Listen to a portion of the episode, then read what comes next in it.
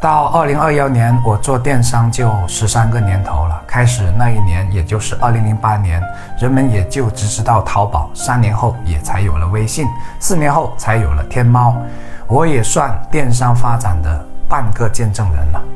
从广州白云区萧岗村一房一厅的出租屋，到番禺区，再到河源市，从场地来看，也算逐渐变大了。十三年起起落落，少则也有四五次。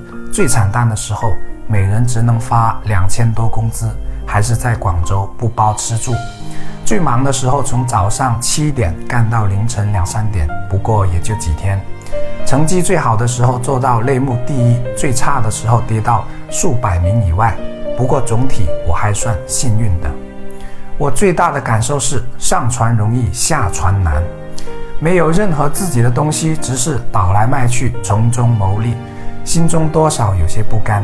但我更不甘的是，电商后期的发展几乎都在拼谁更能刷。后期最大的成本，一是推广，二就是刷单，甚至有些店只刷不推，因为推广真的贵，刷单也确实有用。